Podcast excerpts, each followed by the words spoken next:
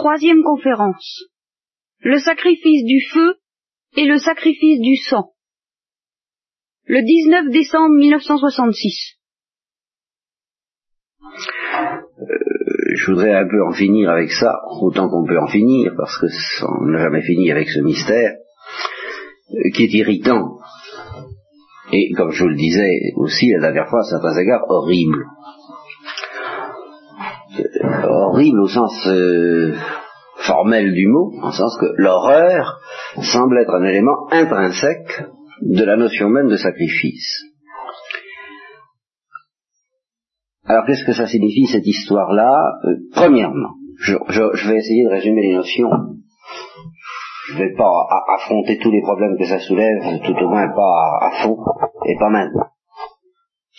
Premièrement, le sacrifice est une notion de soi qui est bonne, pure et vraiment sainte.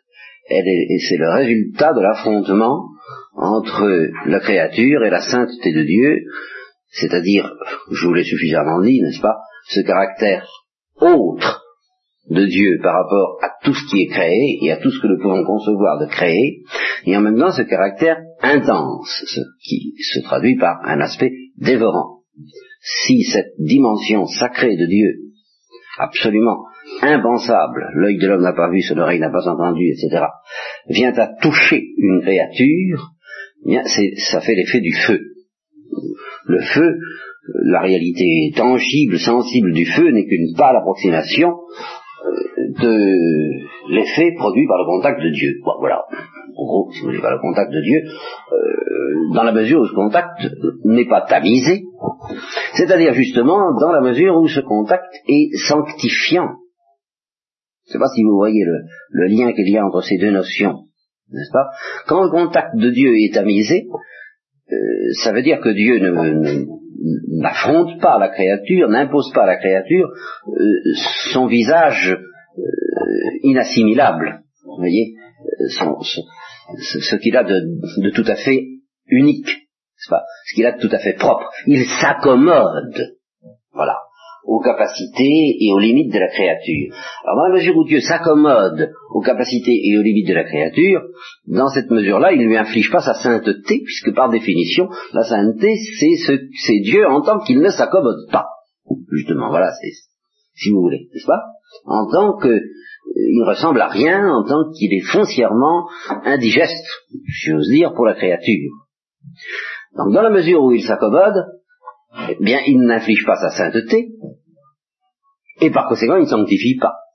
Il ne sacre pas, il ne sacrifie pas. Car sacrifier, c'est ça, ça veut dire euh, assimiler la créature à ce qui, en Dieu, est absolument euh, unique et qui ne ressemble à rien. Alors quand Dieu sanctifie, c'est-à-dire quand il inflige à la créature le contact de ce qui ne ressemble à rien, alors évidemment il sacrifie. C'est-à-dire qu'il brûle et que ça comporte un aspect de destruction. Ça, c'est le sens le plus profond et le sens tout à fait authentique du sacrifice. Euh, l'image sensible que ça évoque d'abord, vous voyez, c'est plutôt celle du feu que celle du sang. Je ne suis pas sûr que la notion de sang, la notion de sacrifice sanglant, ait un sens indépendamment du péché.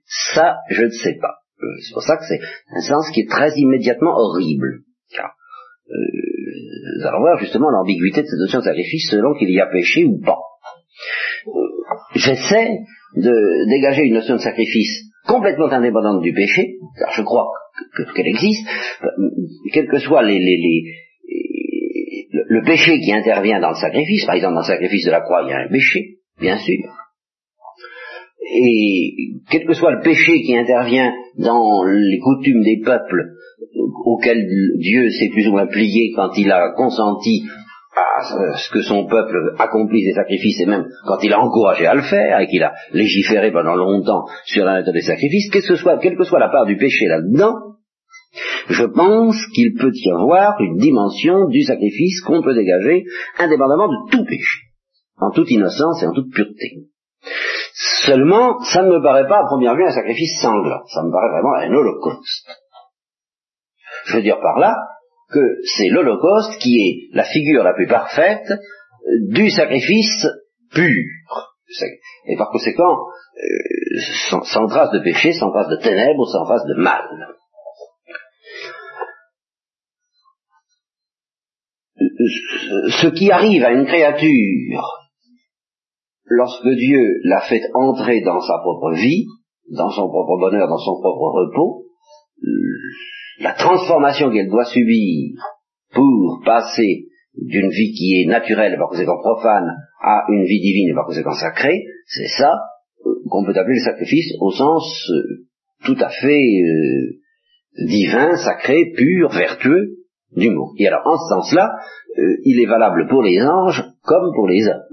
Soit les anges ont eu, qui sont des esprits purs, à connaître cette horreur. Et ici, il faut que je reprenne le mot horreur. Voyez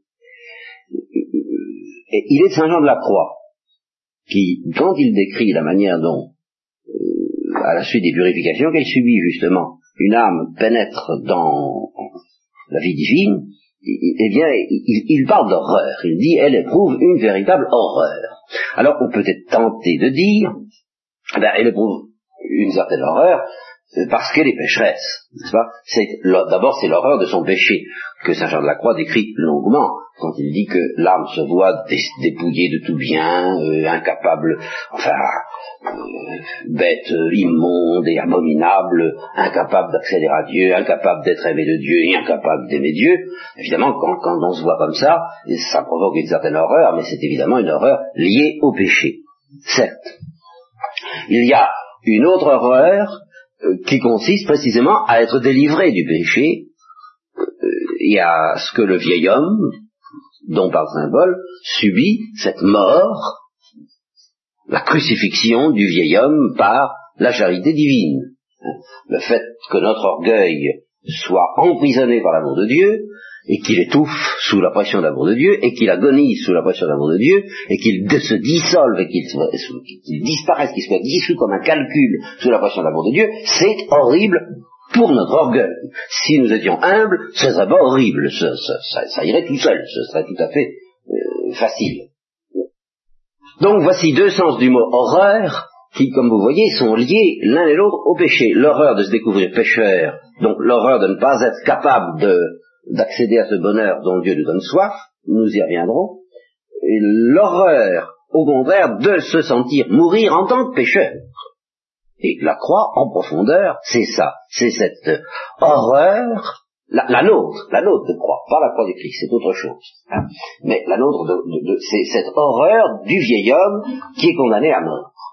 Et comme je vous le dirai justement le mercredi, euh, l'orgueil euh, Dieu nous offre une immense espérance, euh, c'est un consolateur, il, est tendre, il nous aime infiniment, mais il y a quelque chose en nous qui ne peut pas profiter de ces promesses de Dieu, et que ces promesses de Dieu, que ces consolations de Dieu ne concernent pas, c'est l'orgueil. Quand Dieu nous dit prenez confiance, il ne dit pas à notre orgueil, évidemment. il le dit à notre amour, il le dit à notre foi, il, le dit à notre humilité, mais il dit pas à notre orgueil, euh, prenez confiance, ça évidemment. Alors qu'est-ce qu'il dit à notre orgueil? Eh bien, tu n'as qu'à mourir. Autrement dit, désespéré. Il y a donc une dimension de désespoir euh, inévitable pour trouver Dieu. Voyez, hein, nous des saints à la suite de ce traitement à, à, la soude caustique, n'est-ce pas, qui dissout ce calcul de notre orgueil, de notre euh, égoïsme et tout, tout, tout ça. Bon. Mais, est-ce que ça veut dire que si on laisse de côté tout péché, si on envisage quelqu'un comme la Sainte Vierge, excellent exemple, celui-là, qui ne connaît point la moindre trace d'orgueil, ou les anges, moins bon exemple parce qu'on n'y croit plus, et puis parce que malgré tout, un de nos professeurs avait beau dire prenons un exemple concret, un ange, ça fait pas très concret, euh, enfin peu importe, qu'il s'agisse des anges qui sont innocents ou de la Sainte Vierge qui est immaculée, ce qui est encore plus profond que d'être innocent, quelle différence il y a entre les deux, je vous en fais grâce ce soir, peu importe, de toute façon, il n'y a pas d'orgueil. Alors, est-ce qu'au moment où la Sainte Vierge doit passer en Dieu, la notion de passage, entrer euh, en plénitude dans quoi? Ben Dans le bonheur, dans la lumière du ciel, dans la lumière de la vision. dont justement j'essaie de parler en ce moment dans, la suite de ce que j'écris, eh bien, euh, est-ce qu'au moment d'entrer là-dedans, est-ce que cette entrée dans la, dans la lumière et dans la joie de Dieu, est-ce que ça implique, pour la Sainte Vierge, ça a impliqué une certaine horreur? Voilà la question que je pose. Hmm. Eh bien, depuis des années, je me la pose. Je ne peux pas dire que je l'ai résolue d'une manière catégorique. Euh, je penche de plus en plus pour une certaine affirmation, pour une certaine affirmative. C'est une horreur transfigurée, transfigurée immédiatement par l'humilité. Mais euh, c'est quand même, je crois qu'il y a une dimension métaphysique et divine de l'horreur, euh, en sens qu'une chose aussi étrangère que Dieu, tant que justement elle, nous reste étrangère, tant que nous ne sommes pas habitués. Oh, dès qu'on est habitué, c'est fini. cette horreur est immédiatement transfigurée en splendeur et, en joie et en béatitude, bien sûr. Mais le premier contact, le premier choc, pour une pauvre créature, quelle que soit la délicatesse avec laquelle Dieu s'y prend, me paraît comporter une certaine horreur. Maintenant, c'est une question qui reste très difficile. Où se loge cette horreur? Est-ce qu'elle se loge exactement au moment de l'entrée au ciel? Je, Ça m'étonnerait. Parce concerne la Sainte Vierge, j'ai beaucoup de mal à euh, introduire la moindre horreur le jour de l'Assomption. Vous voyez, ça, me paraît vraiment impensable. Mais alors, où introduire cette horreur? Eh bien, je pense que tout le long de sa vie, la Sainte Vierge a grandi dans la lumière de Dieu, tout en restant dans l'obscurité de la foi, selon un mystère dont précisément j'ai envie de parler, euh, c'est tout ce que je sais de, dire. Donc elle a été envahie par cette lumière, elle a fait l'apprentissage de la vision face à face, ce que les anges font en un clin d'œil, en un instant angélique, ce qui ne veut pas dire en un clin d'œil, ce qui veut dire quelque chose d'absolument impensable pour nous humains, et, euh, qui, n'est ni long ni court, qui est indivisible. Ce que les anges font en un instant angélique, euh, l'homme, la créature humaine, la Sainte Vierge par conséquent, le fait au long des jours et des années l'apprentissage de la joie de Dieu et de la lumière de Dieu et de la béatitude de Dieu. Ben, c'est un apprentissage. Et en un sens, c'est tout le sens de la vie humaine, de notre vie humaine à tous, faire l'apprentissage du ciel. Eh bien, je crois que cet apprentissage comporte, tant que nous ne sommes pas justement dans la vision, deux faces. Je, pense, à le, croire. Je, ne tranche pas absolument, j'ai l'impression que Saint Jean de la Croix euh, évoque l'horreur que provoque l'invasion de Dieu dans l'âme, il fait pas uniquement appel au, fait que l'âme est pécheresse et qu'elle résiste, mais simplement au fait que Dieu est Dieu, que nous sommes de pauvres êtres. Hein. Alors, Dieu arrange les choses maternellement et tendrement, je le dirais aussi, euh, j'y insisterai beaucoup, mais il a beau arranger les choses, il ne peut pas nous dispenser totalement, je ne crois pas, de cette dimension, je ne sais pas comment la nommer, n'est-ce pas horrible n'est pas un mot absolument juste. Disons agonisante, disons, oui, cette saveur de mort. Voyez, c'est une saveur de mort et c'est une saveur de vie.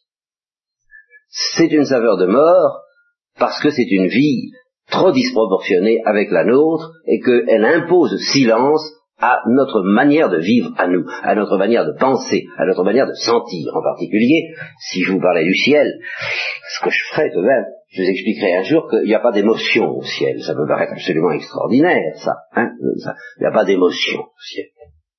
Est-ce que ça veut dire qu'on sent rien? Mais non. Euh, les émotions disparaissent au ciel par excès. Et les saints éprouvent quelque chose de cela, en ce sens que, au début, si vous voulez, Dieu les emballe. Bon. Alors c'est les, les, grandes fièvres, c'est les grands enthousiasmes, c'est les grandes pénitences aussi chez ceux qui, euh, les pères du désert par exemple. C'est l'emballement dans lequel on est prêt à faire des folies pour Dieu. Et puis on, veut que Dieu vienne tout de suite. Et puis que ça, et puis, et puis, et puis, on, euh, là, euh, bien, tout de suite. Et alors, quand Dieu euh, approche davantage, les, saints manifestent qu'ils ne peuvent plus vibrer. Ils ne peuvent plus vibrer parce que c'est trop. Euh, il, se rend compte que c'est de la niaiserie, que, la joie humaine est de la niaiserie face à la splendeur de Dieu. Il s'en rend compte vitalement, expérimentalement, n'est-ce pas? Alors, cette splendeur de Dieu est telle, cette joie de Dieu est telle qu'elle impose silence à leur cœur. Non pas parce qu'il lui interdit de fonctionner, mais au contraire parce qu'il est, immergé dans, une telle intensité affective, car je ne dis pas d'émotion, je ne dis pas qu'il n'y a pas de vie affective. Il y a une joie telle, la joie est telle que le cœur ne veut plus réagir. C'est pas possible. Comment vous exprimez ça autrement? Là, je ne parle pas de la dimension sacrificielle et horrible. Je, dis simplement, dans l'émotion humaine, il y a toujours un trouble. Même si c'est une émotion dite sainte. Il y a toujours un trouble. Et, ça, et c'est pas un trouble moral, c'est pas pas une note péjorative. En quoi consiste ce trouble? Tout simplement que dans notre condition terrestre, les émotions ont toujours une certaine autonomie par rapport à l'affectivité spirituelle. La joie, la joie spirituelle, la joie de la raison et la joie de la volonté ne, ne règnent pas euh, absolument sur nos sur les émotions. Si justement la joie de la volonté régnait absolument sur l'émotion, eh bien il n'y aurait plus d'émotion. Parce ce qui caractérise l'émotion, c'est toujours une certaine autonomie hein, comme ça, par rapport à l'esprit, finalement, par rapport à l'affectivité purement spirituelle. Ben, c'est cette autonomie qui disparaît au ciel. Et ça ne veut pas dire qu'on sent rien, mais ça veut dire qu'il n'y a plus la chair euh, obéit totalement, que si c'est la chair ressuscitée, ou s'il n'y en a pas, évidemment, dans le cas d'âme séparée, mais euh, après la résurrection, la, chair participe à la joie de l'esprit, mais d'une manière absolument réglée par l'esprit, et ceci, non pas pour qu'elle se tienne tranquille, la chair, parce que la chair se rend très bien compte, ou l'esprit se rend très bien compte, que si la chair essayait d'avoir sa petite autonomie comme elle l'avait sur la terre pour, pour participer euh, à sa manière à la joie de Dieu, eh bien ce serait ridicule, ça ne serait pas proportionné. Vous voyez, la, la, joie spirituelle et la joie et l'envahissement par la joie de Dieu est telle, est tellement écrasant que ça écrase toute émotion. Moi, si je peux, je, comment Alors c'est pour ça que les, les, les saints expérimentent progressivement qui ne peuvent plus éprouver d'émotion par excès. Un excès qui peut d'ailleurs aussi impliquer un excès d'horreur, l'horreur spirituelle. L'horreur la Croix est, une horreur spirituelle. Il y a une horreur qui ne provoque pas d'émotion. Ça, j'en suis tout à fait convaincu. On peut se trouver enfin d'une horreur telle que l'émotion soit inadéquate et que le corps reste parfaitement tranquille parce que c'est une horreur d'ordre purement spirituel. Mais il y a aussi une joie qui euh, provoque le même résultat. Et il existe, alors si vous voulez, euh, soit dit d'entre nous, j'ai l'impression qu'un des charmes, tout au moins une des qualités, une des splendeurs du grégorien, ce qu'on appelle le grégorien, c'est précisément d'évoquer une affectivité dans laquelle il n'y a plus d'émotion. vous voyez, dans, dans le grégorien, ce sont des vagues qui arrivent, il n'y a, pas cette agitation, ce frémissement que vous trouvez même encore dans la musique de, Bach, par exemple. Il y a tout de même encore un frémissement. C'est encore une musique dans laquelle il y a de l'émotion. Dans grégorien, il n'y a plus d'émotion du tout. Et c'est pour ça que c'est tellement décevant à, première vue.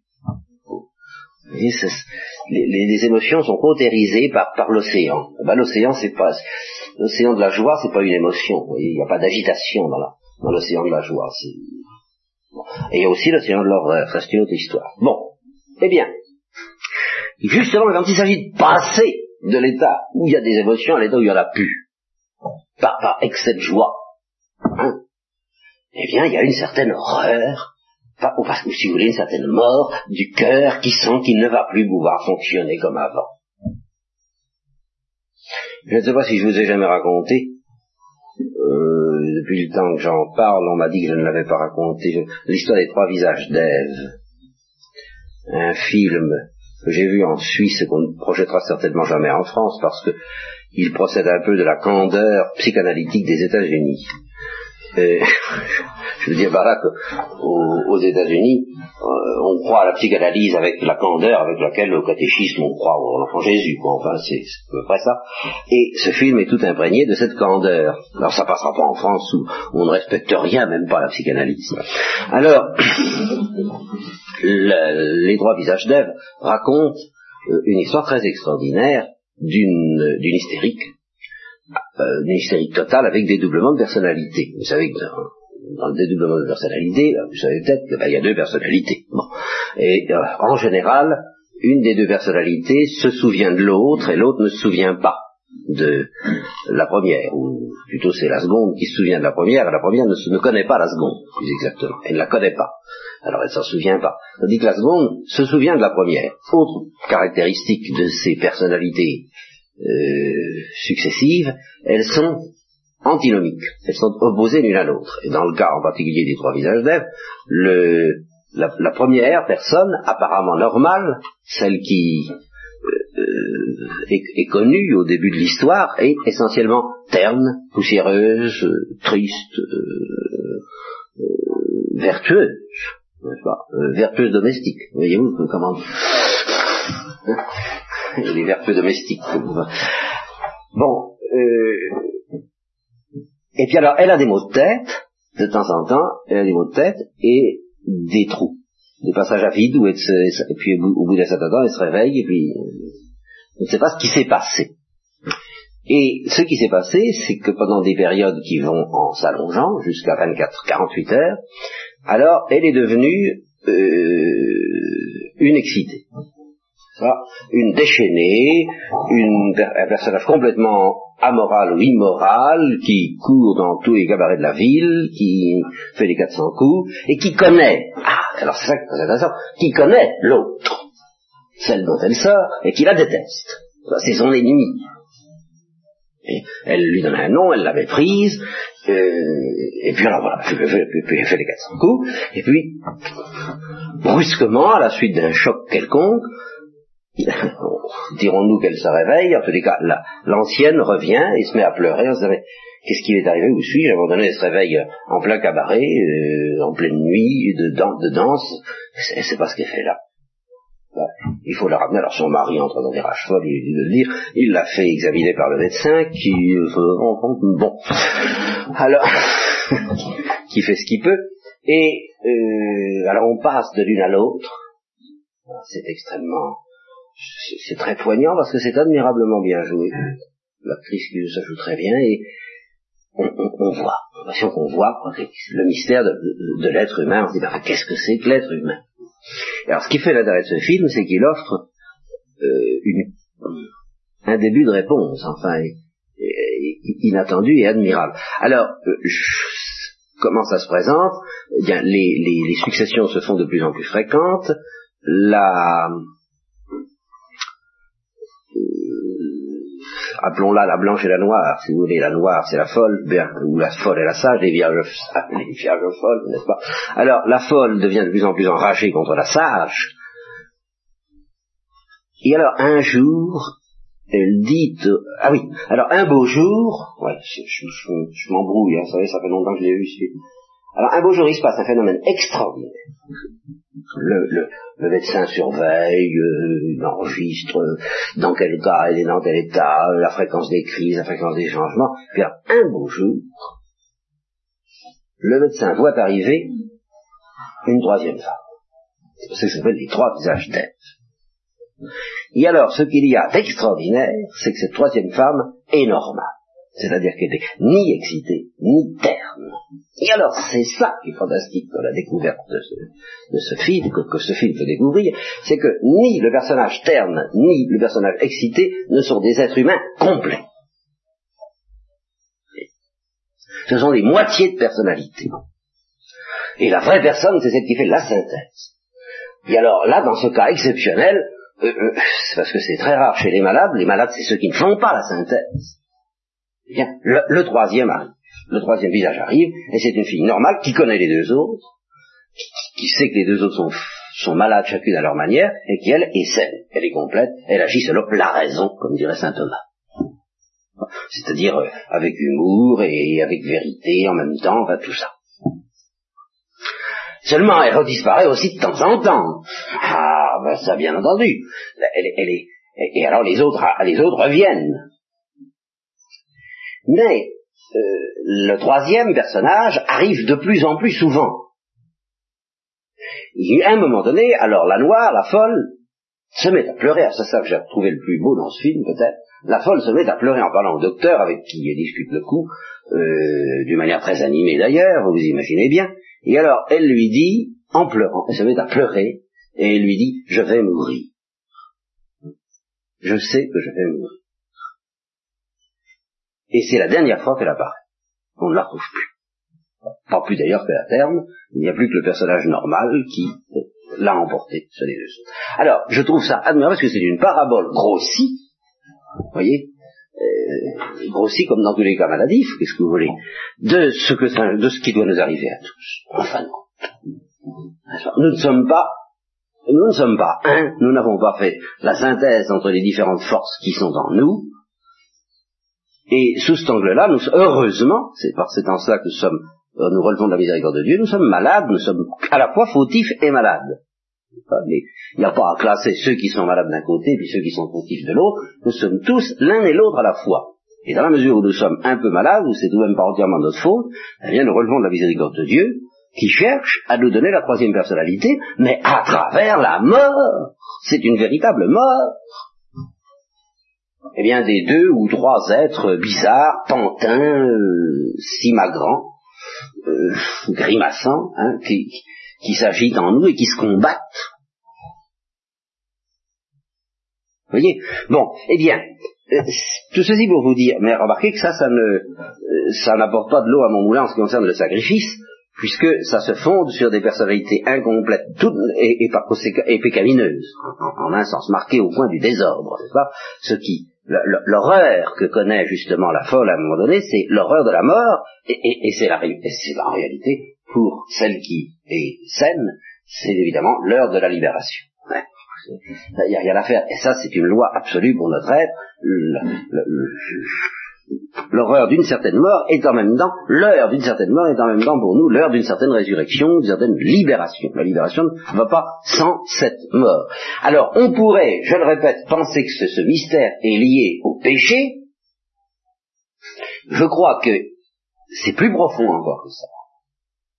Et que le passage d'un état où on est simplement créature à l'état où on est totalement divinisé ne va pas sans une certaine mort euh, des émotions, dont, cette, euh, de ce dédoublement et cette mort d'une des personnalités dédoublées est la parabole, si vous voulez, le, signe tangible. quelque chose en nous de, d'humain trop humain meurt dans une sorte d'horreur. Si vous voulez, on y a euh, qui dit mort dit horreur, il n'y a rien à faire. Et au moment même de l'horreur ressuscite dans une libération. Ça, euh, c'est comme un abcès qui crève. Lewis décrit là aussi quand il parle du ciel. Il dit la, la dent qui fait de plus en plus mal, et puis brusquement ne sent plus rien parce qu'elle est arrachée. L'horreur qui se précipite, dans laquelle on est plongé comme dans un goulot de plus en plus étroit, et puis soudain on est libre, on est libéré, c'est fini, etc. Tout à l'avenant. Eh bien, je pense qu'il y a quand même quelque chose comme ça que nous avons tous à subir euh, du fait que nous avons à passer en Dieu il y a là quelque chose d'assez effrayant, tout de même. Mais je ne vous dis pas ça pour vous effrayer, au contraire, moi je suis très heureux de me dire que de tous les effrois que nous pouvons connaître, de toutes les horreurs qui peuvent euh, peupler la planète, la pire de toutes est en même temps une résurrection. Vous voyez? La pire de toutes les, les agonies que nous pouvons connaître ne sera infligée par la joie par la joie elle-même, par la joie de Dieu elle-même. Euh, les autres, il y a des, ils nous connaîtront peut-être des agonies, nous, sommes obligés de connaître une certaine mort qui, elle, ne, coïncide pas avec la joie, la mort de notre orgueil. Mais elle est moins profonde et moins, déchirante, moins, mortelle, moins étonnante, moins indicible que cette mort en Dieu. Ah, je ne crois pas que Dieu aurait tellement insisté sur le sacrifice s'il n'y avait pas cette vérité-là. Vous voyez, c'est ce qui me fait penser cela.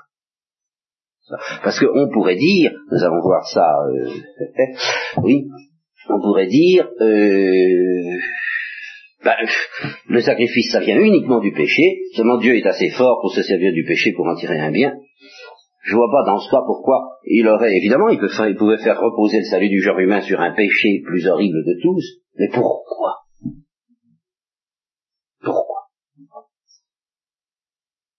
Si ce n'est parce qu'il y a tout de même une ambivalence de la notion de sacrifice. Alors, comme je vous le disais hier, ça c'est le, sacrifice pur. Et quelle que soit la profondeur d'obscurité et, bon, disons à la suite des agents de la croix, d'horreur ou d'agonie ou de mort qu'implique ce sacrifice, euh, il ne doit pas, il ne devrait pas nous faire peur, puisqu'il nous est infligé par la vie. C'est la vie infinie qui euh, emporte, qui étouffe la vie, la vie limitée et relativement mesquine, qui est toujours la vie créée par rapport à la vie du, Créateur. Donc c'est pas une chose qui peut nous faire peur. D'abord c'est Dieu, puis c'est maternel, mourir en Dieu, c'est une destinée enviable, quels que soient les aspects phénoménologiques de la question, n'est-ce pas? Euh, et, encore une fois, ces aspects ne sont pas uniquement des aspects négatifs. Non, seulement quand tout sera fini, mais au moment même où tout commence, c'est quand même la vie qui nous donne la mort, c'est pas une mort tout court. Hein? Distingue, bien distingué, même si on ne s'en aperçoit pas, même si on a l'impression exactement contraire, ça c'est pas exclu. Je crois que dans les descriptions de Saint Jean de la Croix, il y a tout de même quelque chose comme ça. Euh, c'est quand même la vie et le bonheur. C'est la vie qui nous donne la mort, c'est le bonheur qui nous rend malheureux, etc. Bon. Mais alors, alors, il y a aussi le péché. Bien. Alors là, je ne veux pas insister trop là-dessus, parce qu'en effet, euh, c'est ça qui est étonnant dans la pédagogie divine au sujet du sacrifice, on dirait que dans le sacrifice, il y a deux choses à regarder et qu'il y en a une qu'il faut surtout pas regarder. Et, l'autre qu'il faut regarder. Alors, ce qu'il faut pas regarder, c'est ce que j'appelais la dernière fois la rage. N'est-ce pas? La rage meurtrière, d'où procède le sacrifice. C'est quelque chose de très mystérieux et qu'il faudrait là encore définir au plan spirituel avant de le définir au plan humain. Et il faudrait le définir comme de la jalousie. Remarquez bien que dans l'histoire de la Bible, le, meurtre commence avec la jalousie. Cain est jaloux d'Abel. Et nous verrons euh, dans les nombres l'obstination épouvantable avec laquelle euh, un certain nombre de gens du peuple d'Israël sont jaloux de Moïse. bon. Eh bien, je crois qu'en effet, pour celui qui mettons ça au conditionnel, n'est-ce pas, se révolterait contre Dieu, n'accepterait pas les conditions de son bonheur, euh, une certaine jalousie mystérieuse et terrible s'établirait. Et cette jalousie, ça n'est ni un désir surnaturel de Dieu, puisque ce désir surnaturel suppose la grâce, et que celui qui s'est rejeté de loin de Dieu ne peut pas avoir la grâce, ni un désir purement naturel. C'est quelque chose qui n'est pas normal, c'est quelque chose qui résulte d'une catastrophe la, catastrophe de quelqu'un qui était fait pour le feu divin et qui s'en est détourné. Alors il lui reste quelque chose de très mystérieux que j'ai appelé la rage, ou la jalousie, euh, et, qui, est exactement la peine du dent. C'est exactement ça. C'est pas la peine du dent n'est pas un état naturel. Si c'était un état naturel, on ne souffrirait pas. Euh, enfin, je, peux discuter, on souffrirait, mais, mais pas comme ça. Pas comme ça. Et comme tout de même la perte du dent porte uniquement sur la perte de Dieu, c'est pas le, reste, c'est pas le, les, fourches, les piques et toutes les histoires des, diables cornus et fourchus, c'est pas ça. La peine du dent, c'est uniquement la perte de Dieu. Il faut donc qu'il y ait, qu'il reste dans l'âme qui a rejeté Dieu quelque chose de, je n'ose pas dire surnaturel, mais enfin, de pas naturel. Hein, chose de pas naturel, qui fait qu'elle reste assoiffée de cela même qu'elle repousse. et alors qui se traduit par une rage, ça, une rage meurtrière, euh, de sorte que euh, tout sacrifice humain me semble une réalité ambivalente.